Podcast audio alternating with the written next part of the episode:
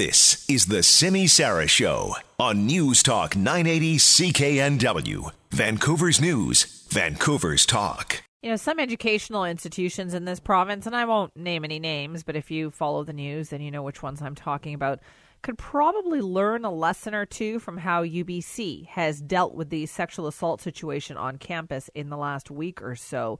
The information has been widely forthcoming when it came to what happened last Friday. 20 year old female UBC student walking near the 3200 block of Wesbrook Mall when a man emerged from a wooded area, grabbed her, forced her to the ground, uh, hitting her head and sexually assaulted her. RCMP say this incident could be related to a series of late night prowler events, up to five of them, that have been reported since Wednesday. And UBC has been very good about getting this information out. Louise Cowin joins us now, the uh, Vice President of Students for UBC. And thank you so much for being with us. My pleasure. So, in what ways is UBC pushing that information out there to the people on campus?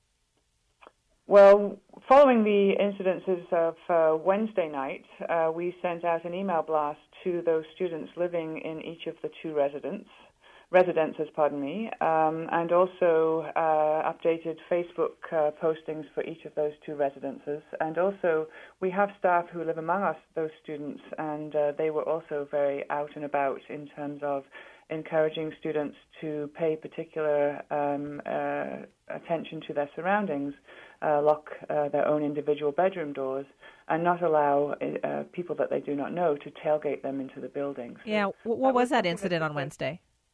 So there was a report of a voyeur in uh, a woman's bathroom, and also an individual seen um, t- trying doors um, in one of the residences. That's scary. It is indeed. Um, following the uh, attack that took place on Friday night, we sent out a campus wide email to all students, faculty, and staff linking to the RCMP's media release uh, which were the details that uh, you just read in terms of what took place on Friday night. And again, also encouraging people to uh, be particularly vigilant about their surroundings and reminding them about uh, the opportunity to get um, a safe transport across campus by way of our Safe Walk program or to call campus security after uh, 2 a.m. when the Safe Walk program ceases operation for the night. But I think what's what's really important uh, here is about our community coming together and being vigilant um, about um, the environment as well as looking out for each other. Yeah, I understand as well that UBC will be going forward with security cameras. Following the strange assaults that took place on campus in 2013, there was a safety working group that was struck, and they delivered a number of recommendations that we have made actionable since that time. Um, some of those uh, improvements were around uh, a $750,000 investment in lighting.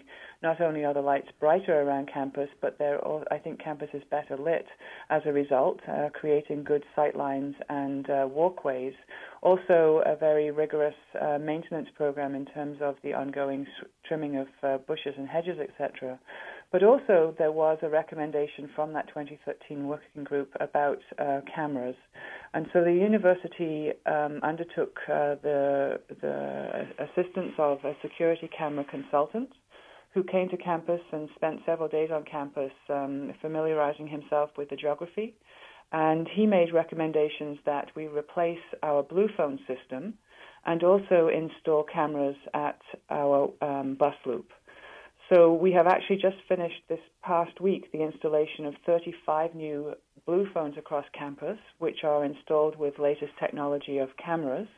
Although, um, interestingly, and just from a timing perspective, the cameras will be installed starting um, this next week. This is just pure coincidence uh, of timing um, as well as the cameras at the bus loop um, will be installed um, starting this week as well. So okay. we've certainly increased the cameras on campus, yeah. Yeah, it sounds like it. Okay, so cameras at the bus loop, and I understand they'll be recording 24 7, but they'll only be accessed for incident purposes.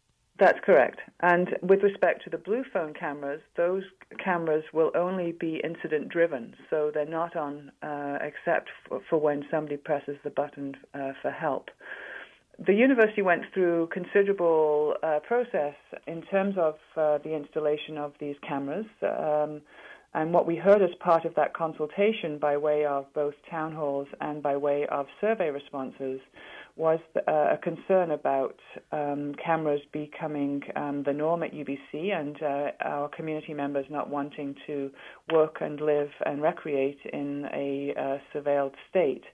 And so we've been very thoughtful about um, how we have increased um, the cameras on, on campus. Okay, so then the other cameras there, as you mentioned, are with the blue phones, the campus blue phones. That's correct. And so they are accessed only if somebody pushes the button? That's correct. So they're incident driven. They they record uh, and they uh, connect to campus security only when uh, someone presses the, the button for help.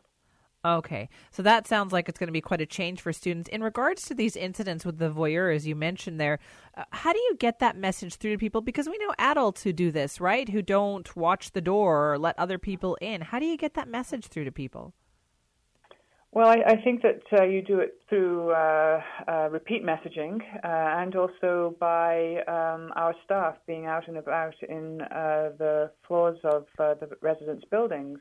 Um, these are people who know each other, and I think that by having, um, you know, your your residence advisor who lives down the hallway remind you of the importance of this, I think that those measures help. Um, but certainly, um, you know, communication is, is one thing, and then we have, you know, many thousands of individuals who live on campus, um, each of whom have uh, to follow the recommendations. All right. Well, Louise, we thank you for taking the time out today to talk to us. You're most welcome. Thanks very much. We appreciate that. That's Louise Cowin, the UBC Vice President of Students, talking about the new security measures they are taking and how they're getting the information out in light of the incidents that have happened there over the last week. We'll be right back. This is News Talk 980 CKNW, Vancouver's News, Vancouver's Talk.